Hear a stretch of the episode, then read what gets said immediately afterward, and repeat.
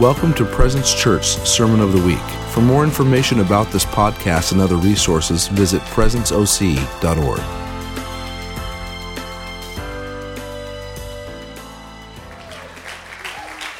Thanks, you guys. Hey, can we give Jesus another shout? Just thank him for all he's done. Jesus, we love you. Jesus, we love you. Jesus, we love you. Wow. Thanks, you guys. Thanks, Levi. You come to church, you're a guest, and we already put you to work. That's amazing. That's amazing. Thanks, man. Thanks, Gus. Uh, Levi's, uh, he does a lot of leadership up at Bethel in Redding, California. He's just down for a wedding this weekend, so he's awesome. You might see him if you ever go up to Redding. Leads stuff, takes students all over the world, and we're honored to have you here, bro. It's awesome. Do you guys appreciate the worship team? That was an amazing set. Ah, it was awesome. We've had a, a great week. Man, those kids, that was just wrecking me. That word that you got was like, he sees you. That's so beautiful. Like they wrote that out beforehand and they felt led to give that to you. It's amazing how an individual word to an individual person can affect a whole room. Isn't it amazing? Like we all could feel that. Like God sees us, but that God would select one person out of the midst of us to say that to in a situation. Just so beautiful. You know, I, I just love what's happening with the kids and kids' church. If, if you don't know about it or if you need to grab a friend or a parent to bring them along to kids church, you know, and teach them. If you want to, you want to get really rocked, just go hang out by the kids tent, you know. That's where that's where Jesus hangs out. The angels are all there, so we're awesome. August is taking a nap. That's awesome. I love I love when he yells data like during worship and stuff. It's beautiful. We've had an incredible week. Uh, one of our leaders got married yesterday. If you guys know Jordan Dahlquist, he got married yesterday, so we sent him off. But uh, something beautiful happened in the wedding that just just wrecked me. Um, it wrecked his future brother-in-law. Uh, Jordan's wife Jessie um, came with a with a daughter, Faith. Well, I think Faith's around three. Is that correct? She's two still. So uh, Jordan gave vows to Jessie, his his his wife to be, and then he got on his knees and gave vows to the daughter that he was receiving to be a dad to. Um, and something just hit me in that moment of just just seeing seeing God in that moment, you know, just just seeing seeing the Lord in that moment of uh, being a husband and being a father, all, all in the same moment. Um, so it's awesome. We've been doing a series on honor.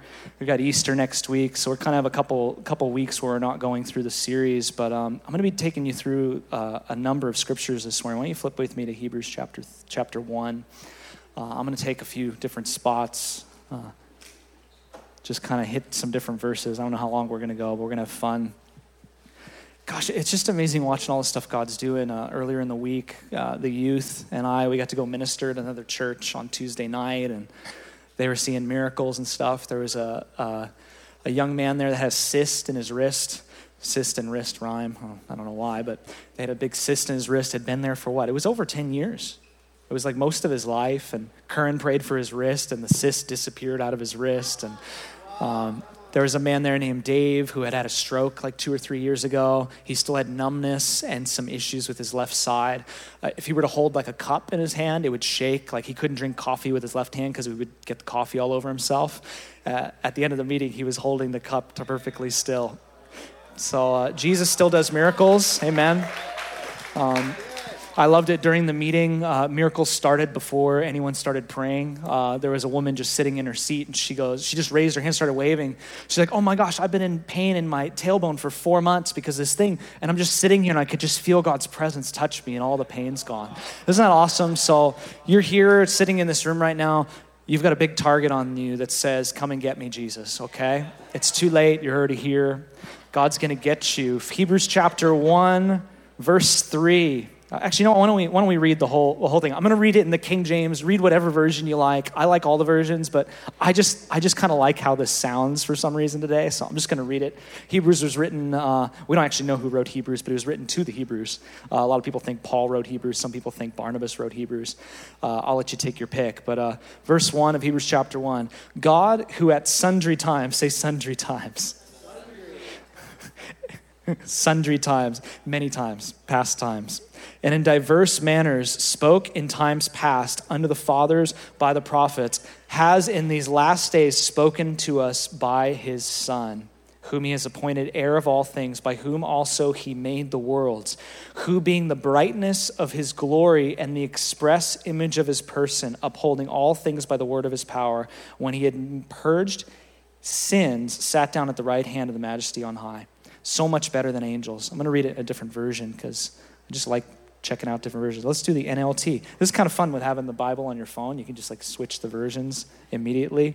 Long ago, God spoke many times and in many ways by our ancestors through the prophets. But in these final days, He has spoken to us through His Son.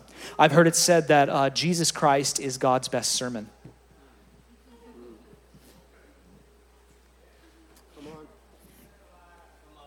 God promised everything to the Son as an inheritance, and through the Son, He created the universe. The Son radiates God's own glory and expresses the very character of God. He sustains everything by the mighty power of His command.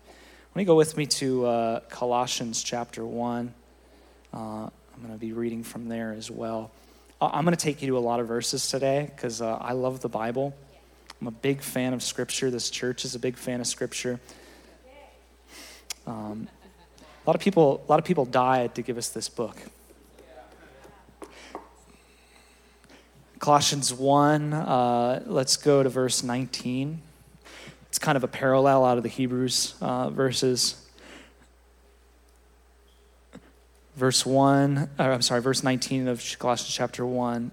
For God in all his fullness was pleased to live in Christ and through him to reconcile everything to himself. And he made peace with everything in heaven on earth by the means of Christ's blood on the cross. That's the New Living Translation. For God, in all his fullness, was pleased to live in Christ. I'm going to read it in the uh, NASB real quick because this is, this is getting deep here for those of you that like deep stuff. Colossians 1:19 for it was the Father's good pleasure for all the fullness to dwell in him there is nothing that can be found in God that can't be found in Jesus Christ.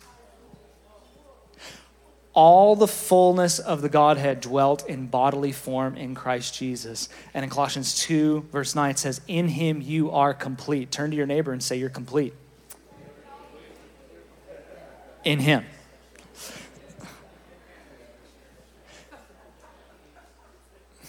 This is good gospel here. This is good news, isn't it? You see, the gospel isn't, isn't the news of one day something good might happen. The gospel is news. What is news? News is something that's already happened. News is something that must be told, must be heralded because it's important. The gospel is exceedingly great news, good news. It's the good news of what God has already done in Christ Jesus in reconciling the cosmos to himself and given us thereby the ministry of reconciliation, that we would begin to preach to all of creation the goodness of God in Christ Jesus. I'm getting fired up, Pastor Jesse.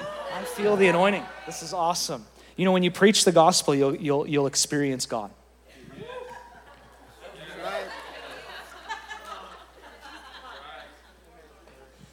When you preach process and you preach rules and regulation, you'll get the flesh.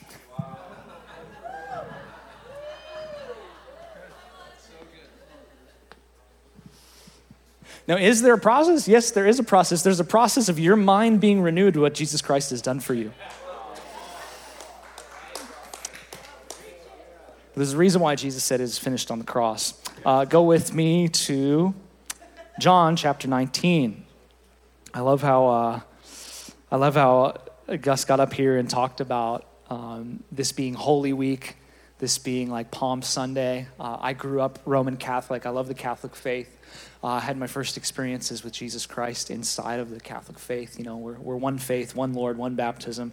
Jesus doesn't look at the earth and say, oh, there's Presbyterians over there and there's Calvinists over there. He looks at the world and sees his kids. He doesn't look at Orange County and like, oh, he's like, oh, that church is really big and that church is really small and that church is. He just looks and says, wow, look at my family. They're doing great stuff. And some of them are confused, but it's okay.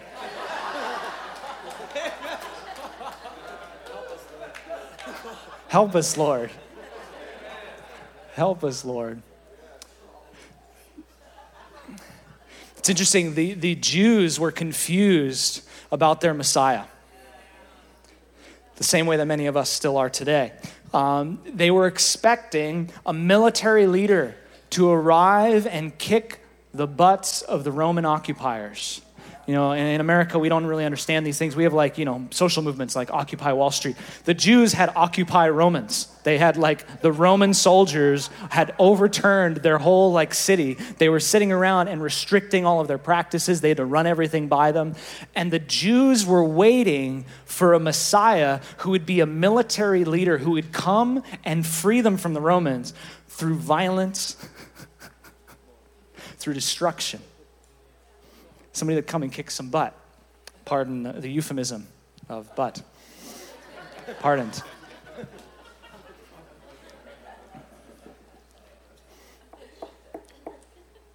But Jesus is different. He rides into Jerusalem on a donkey, on a colt. People bring out palms, they lay them down on the street, they take their robes, they throw them off on the street. They start saying Hosanna in the highest. They, they engage in praise because they, they believe that this prophetic person, this miracle worker who had been roving through their land, healing the masses, says great multitudes would gather. When miracles happen, you can't help but have people follow.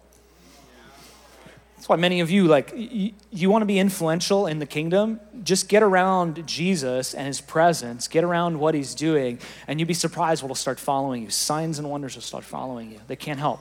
They can't help. I love the kids. Signs and wonders follow them because they, they don't make it complicated. So masses of people are following him. They're like, okay, this is the guy that's going to kick butt. But it's so interesting because he would, he would preach these sermons like, blessed are the merciful. Blessed are the pure in heart. Somebody hurts you, they strike you on the cheek, turn your cheek the other way and let them hit the other side. Somebody asks for a robe, don't just give them one, give them two.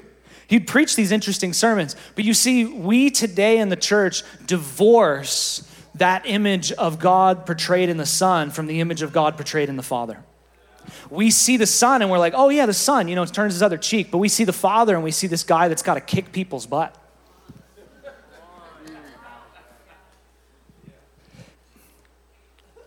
So, Jesus Christ, God in all of his fullness, say God in all of his fullness, dwelt in bodily form in Christ Jesus. In John chapter 30, Jesus says, I and the Father are one. And John 14, 20 says, oh, let's just go there. We'll go there before we get to the John 19. Go to John 14, 20 with me. Is this okay? We're just diving into scripture.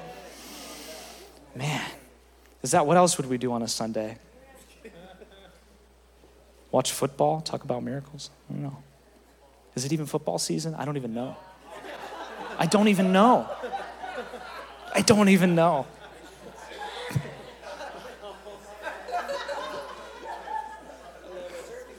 It is surfing. It's always surfing season.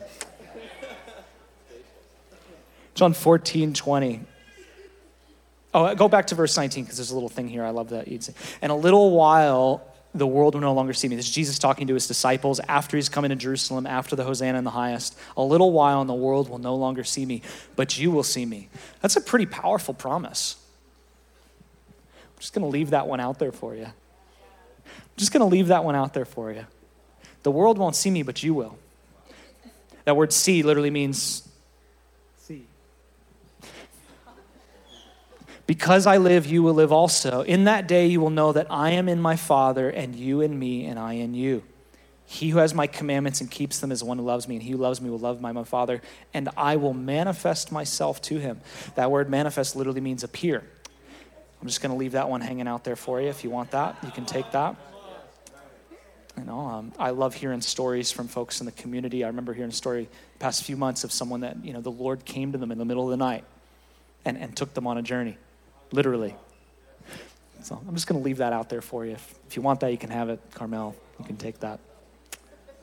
So, John 19, Jesus has given his dissertation. He's spoken to his disciples. He's shared with them, I'm going to be betrayed into the hands of men. He didn't say, I'm going to be betrayed into the hands of the Father.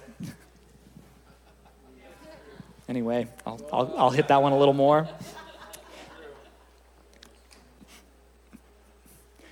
Where we see Father God in the narrative is so important. Many of us have grown up with an ideology that says God is too holy to be in the presence of sin. Anybody ever heard that one before? That's taken from Habakkuk, one of the minor prophets, chapter 1, verse 13. The verse says, O Lord, you're too holy to look upon sin, to look upon iniquity. Only problem is, the next verse says, So why do you? Turn to your neighbor and say, Why does he? Turn to your other neighbor and says, Because he loves you. You see, if, if God's too holy to be in the presence of sin, then Jesus Christ could never have come in the flesh. And all we have is a Gnostic gospel, a gospel that denies the deity of Christ Jesus. Is this okay? Am I just, I'm just, I'm trying to tiptoe a little bit? I have the microphone. Pastor Jesse is okay. Pastor Jesse will come up and grab the microphone if I go too far. What's that, bro? You're blowing your mind? That's awesome. Where we see the Father in the narrative is so important. You see, if you see the Father up in heaven and Jesus Christ going around and saying, turn the other cheek, but the Father up in heaven saying, I'm going to kick some butt, you have a totally skewed, literally a schizophrenic view of God. You wonder why Christians suffer with mental diseases. You wonder why Christians feel bipolar. Maybe it's because we've been preached the image of a bipolar God. Anyway, let's read uh, uh, John chapter 19. We'll start in verse 1. Jesus has walked across the brook. He's been turned over into the hands of men, not into the hands of his Father, into the hands of men.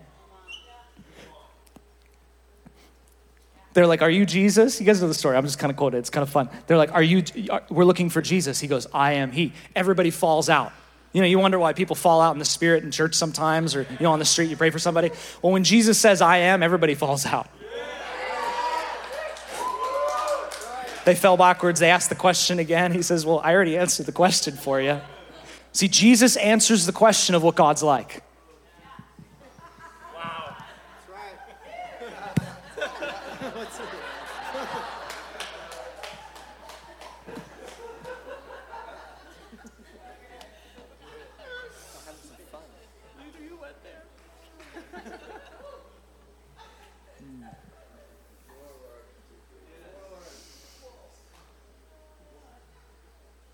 Jesus forever answers the question of what God is like. For the joy set before him, he was anointed with the oil of joy beyond all his brothers. Jesus Christ is always the happiest person in the room. He mourns with those who mourn, but he's still always the happiest guy in the room. Why? Because the answer is not in the mourning, the answer is in the joy. Sorrow endures for the night, but joy comes in the. It's always morning in the kingdom. All right, uh, so here we are. We're we're in the morning now. They've gone through the night. You know, they've uh, Jesus was turned over into the hands of men. Peter chops off somebody's ear. Jesus grows the ear back. That's awesome. He just he's just like I'm not. You know, he he was numbered with transgressors, but he wasn't one. Anyway, I'm just I'm just throwing out some stuff for you. It's okay. So in uh, verse one of chapter 19. Pilate then took Jesus and scourged him. Where was the Father in this picture? Where's the Father right there? Was the Father in the guy whipping Jesus' back? Or was the Father the one taking the beating? Stuff's really important, guys. Stuff's really important. But you might say, well, but it says it pleased the Father that he be scourged. Well, of course it did because God saw the end product. But God was in Christ Jesus reconciling the world to himself. God was in Christ in that moment. Oh, but God can't be in the presence of sin, so how could God be in the midst of all that? Well, if God can't be in the presence of sin, then how can he be even around you when you mess up? When you make mistakes. See, if you believe that God can't be in the presence of sin, you'll try to fix yourself instead of running to his presence and asking him what he says about you in the midst of your darkness. Anybody ever had a hard day before? Do you notice that nothing changes until you go to him?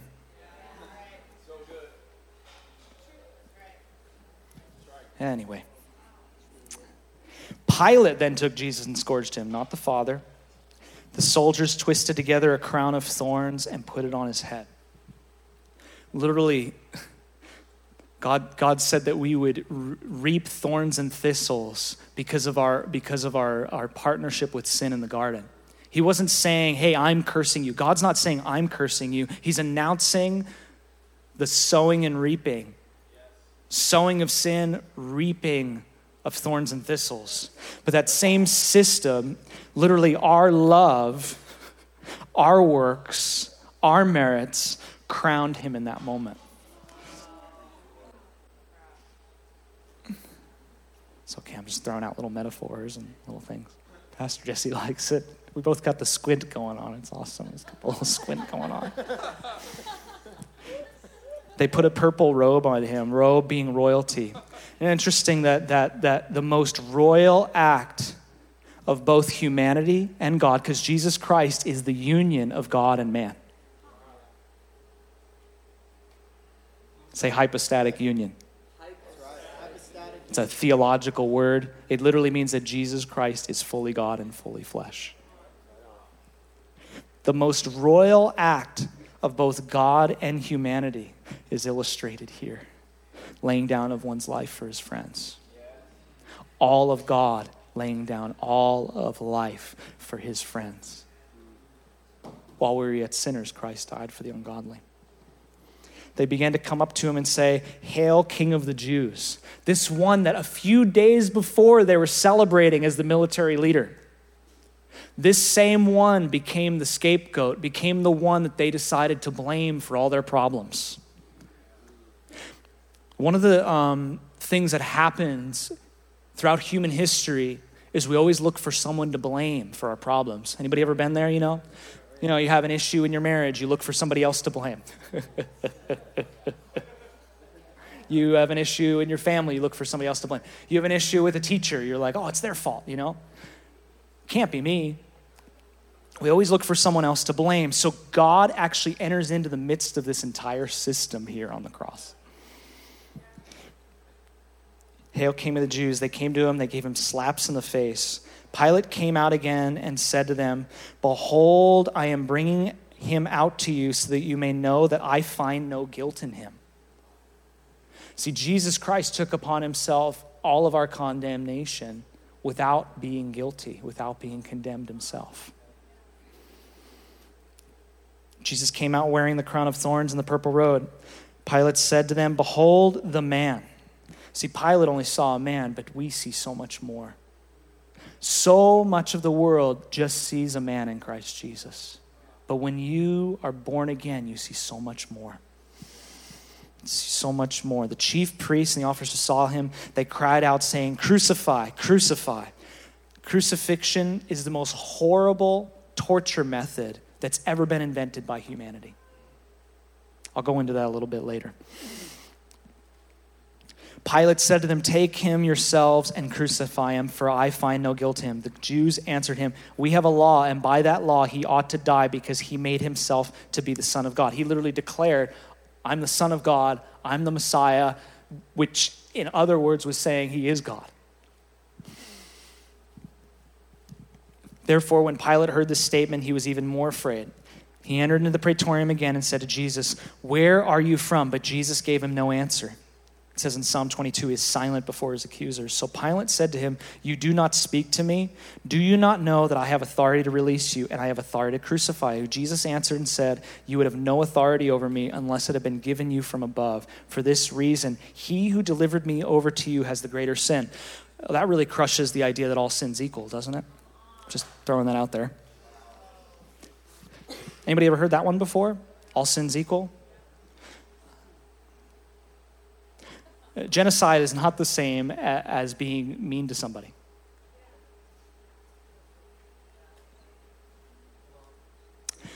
Now, see, if sin is a legal issue, people can say all sin's equal because Jesus Christ took upon the legal consequences of sin. So therefore, all sin's equal because it was the same price paid for all sin. Does that make sense? I want to throw out there your thought. What if sin is not as much a legal issue as it is a relational issue? What if sin is literally a perversion of design, so much so that it distorts relationship between God and us and between us and each other? That actually makes sin, I want to say more powerful, it makes sin a bigger, a, a bigger issue that Christ was the solution to. See, if sin's just a legal issue, then you just get your little forgiveness message, you know, you, you go to the altar, you raise your hand, you're done. That's it. But see, if sin is a relationally destructive issue, then righteousness gets to be revealed in you as you behold Christ Jesus day to day. Stands in the way of relationship. Now, if sanctification is a process, then, then time becomes our Savior. But if sanctification is a person,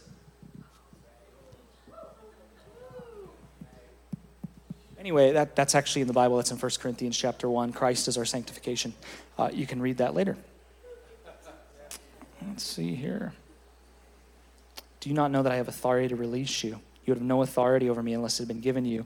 He who delivered you over to me has a greater sin. See, there are, there are things that are more destructive to the world around us. I'm not going to go into that because that's a different message, but there are things in, in our lives that are more destructive to the world around us.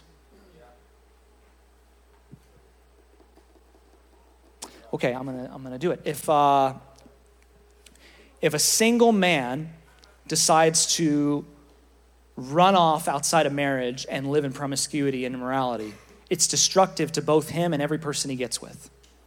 It's destructive to people that are around him, that see him as an example, that look up to him in any way. But if a married man were to go and do the same thing, it's also destructive to his family. You guys understand? So there are, there are things that are worse than, than one or the other. But Jesus Christ is the solution to all of it. And there's no sin, there's no darkness that's too dark for his light. There's no place that can remain hidden. All things will be revealed, so you might as well get clean quickly. Everything comes out in the end anyway my wife and I sometimes we watch this show, uh, Suits. You ever seen that show on TV? I'm not trying to give an advertisement for it, but the whole show starts with one lie. And that lie literally reaps destruction through the entire show. And you see the power of one thing and how it can destroy. Maybe there's, maybe there's something in our lives, even you're in this room right now, and there's something in your life that you know is destroying. All you have to do is bring it to the light. You don't have to go tell the world about it. You don't have to go tell your neighbor and everybody. Just go to somebody and just be like, bro, I need your prayer. Confess your sins to one another. He's faithful and just to forgive us of sins and cleanse us from all unrighteousness. 1 John chapter 1. That was message number four. As a result, Pilate made efforts, as verse 12, to release him, but the Jews cried out, saying, If you release this man, you are no friend of Caesar. Everyone who makes himself out to be a king opposes Caesar. Isn't that awesome? They're manipulating again. Therefore, when Pilate heard these words, he brought Jesus out and sat down judgment seat at a place called the pavement, but in Hebrew, Gabbatha. Now, it was the day of the preparation for the Passover. So that is uh, Holy Thursday or the Passover. They had Passover. So Friday morning, we celebrated this week. Whether that is accurate or not, you can go figure out on your own. But um, this Friday, we're talking about Friday, would be a day of preparation because the, uh, the Saturday was the Sabbath, so they couldn't do work on the Sabbath. So they had to get all their business done on this day. Does that make sense? It was about the sixth hour, so that would be about 12 p.m. He said to the Jews, Behold your king. So they cried out, Away with him, away with him, crucify him. Pilate said to them, Shall I crucify your king? You guys, this is crazy prophetic, isn't it? No one knows the full extent of what's going on except for the one that's taking the brunt of the whole picture. We have no king but Caesar.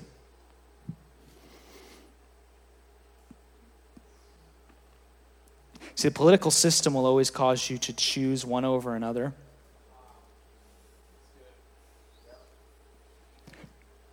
But God in Christ lays down his life and gives you freedom, true freedom, the only kind of freedom that can free you. I'm going to hit this for just a sec, but there's all kinds of social movements out there. There's all kinds of political movements. You know, the Bible actually says there's no male or female in Christ.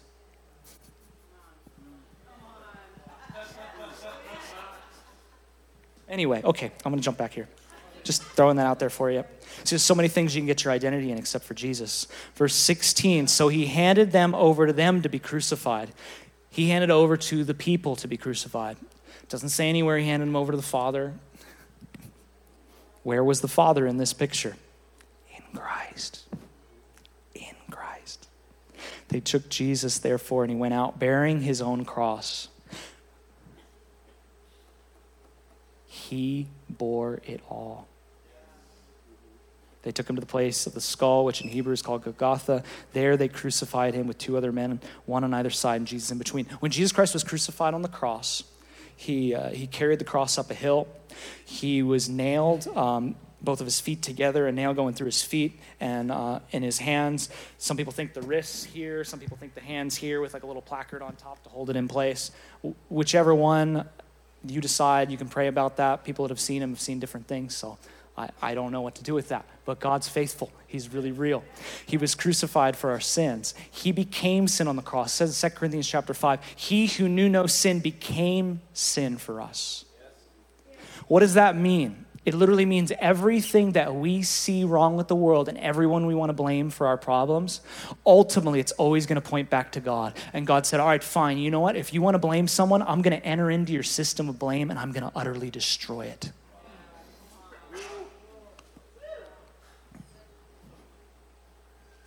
Love entered into our system of destruction and overcame. We sing hallelujah, the Lamb over, has overcome. Um, when he was there on the cross, uh, you would typically, uh, over the period of time, suffocate was basically how you would die.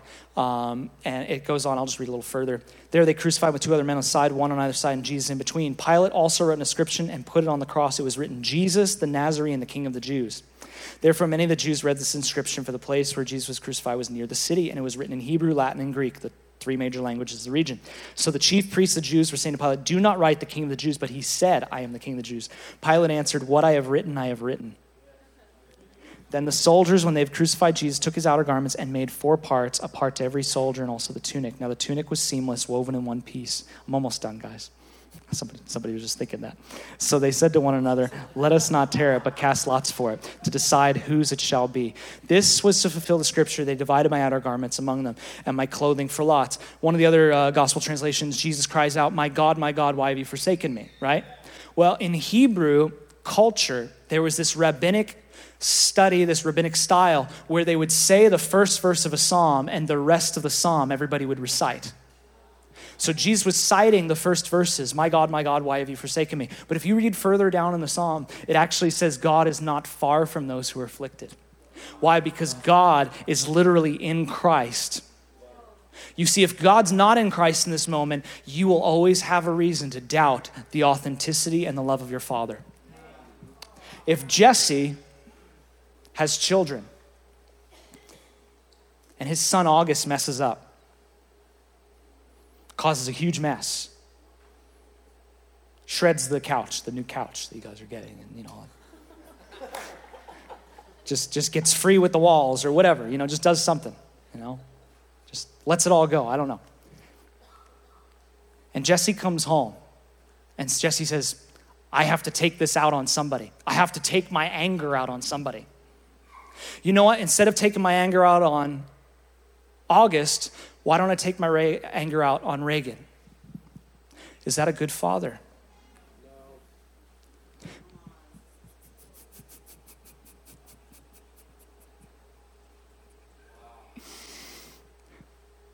just, I'm just, I'm poking at a few things that many of us have been taught our entire lives.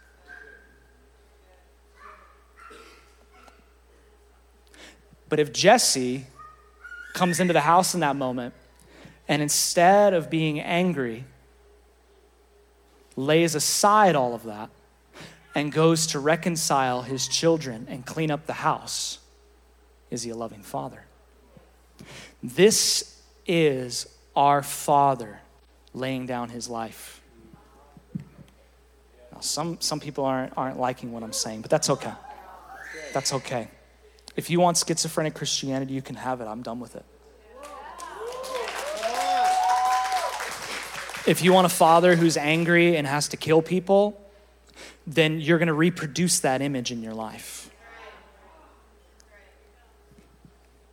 But if you want a father who turns the other cheek, who literally takes our scourging, who takes our crucifixion, who enters into the, all of our darkness, that he would reveal light.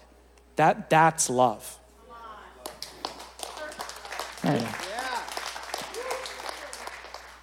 The only people that are there at the cross uh, are the people that didn't define themselves by God's love for them. But the women and John, who says, I'm the disciple whom Jesus loved, those are the ones that were able to be there with him in that moment the ones that just knew his love for them. It's another good message. Preach a different day. They give him a jar full of sour wine in verse 29. It's that old system of religion, that old stale system.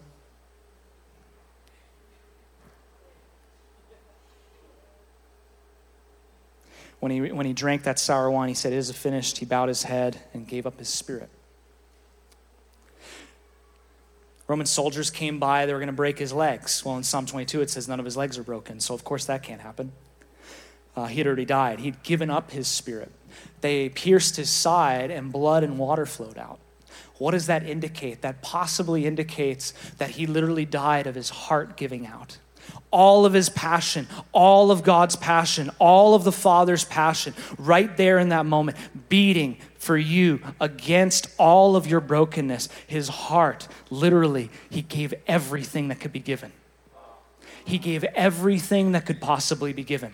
Father wasn't up in the sky somewhere just watching, turning his back. I can't look at that. You know, it's just too dirty.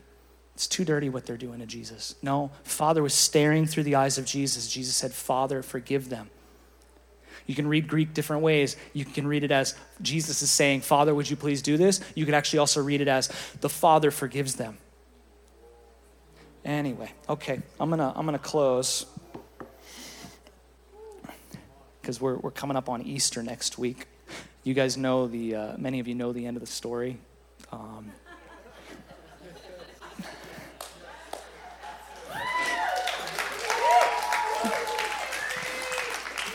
Jesus gets laid in a tomb, he gets wrapped up in there. The tomb becomes a womb to eternal life. Death couldn't hold him. Worthy is the lamb that was slain. It's interesting that it's not worthy the lion was the lion who came to conquer and destroy. But John in Revelation hears a lion roar and turns his head and sees the lamb that was slain. When you go stand to your feet. Oh, Jesus, you're faithful. You entered into our darkness. You entered into our sin. You entered into our brokenness. You're not sick. You don't give sickness. You're not diseased. You don't give disease. There's no shadow or turning in your face, God. All of God is illustrated in Jesus Christ the fullness of the Godhead dwelt in bodily form in Christ Jesus. And when we see Him and in Him, when we see that we're in Him, we'll know that we're complete. We'll know that we've been made perfect. When you see yourself in Him, sickness can't hold on to you, disease can't hold on to you. And somebody's like, well, Chris stood for healing. Well, yeah, that doesn't make God any less the healer just because you need something. You might need money. That doesn't mean, mean that God's any less the provider. When you behold him, you become like him. God, we thank you that you're changing our perception of your image through revealing your true image in Christ Jesus. God, I pray that everyone here would move in a greater revelation this week of your love. They would see your love. They would see your love. They would see your love in Jesus Christ. Amen. Amen. If we could get the prayer team to come up. Um,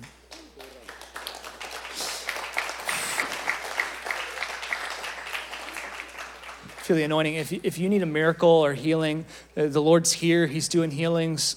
You know, there's someone in the back over in that area. You're getting healed of some gnarly sinus problem. The Lord's already doing it. Just take a breath out of your nose, in and out. The Lord Jesus heals you. There's someone over I believe there's multiple people. There's a person over here with a right wrist problem. There's somebody over here with a right wrist problem. If that makes sense to you, just start put your hand in the air, start moving your wrist around. The Lord's already healed you. I just, I just felt that really strong, a right wrist problem. If that makes sense to you, just start moving your wrist around. The Lord's already healed you. God, we just thank you for what you're doing. If you need healing for anything, yeah, thank you, Father. I see that hand up there checking it out. If you need healing for anything, this prayer team is loaded with miracles. We see miracles every week on the prayer line. We're going to be doing discipleship class in probably like 20 or 30 minutes if you want to hang out, if you want to learn what it's like to follow Jesus or what it's like to be a mentor or to mentor people or to just grow in this relational walk. Stay. We highly encourage you. We prayed into this. It's going to be amazing. If we get the house music, we love you guys. We'll talk soon. Thanks for listening to the Sermon of the Week. Be sure to visit our website at presenceoc.org to find out more about Presence Church.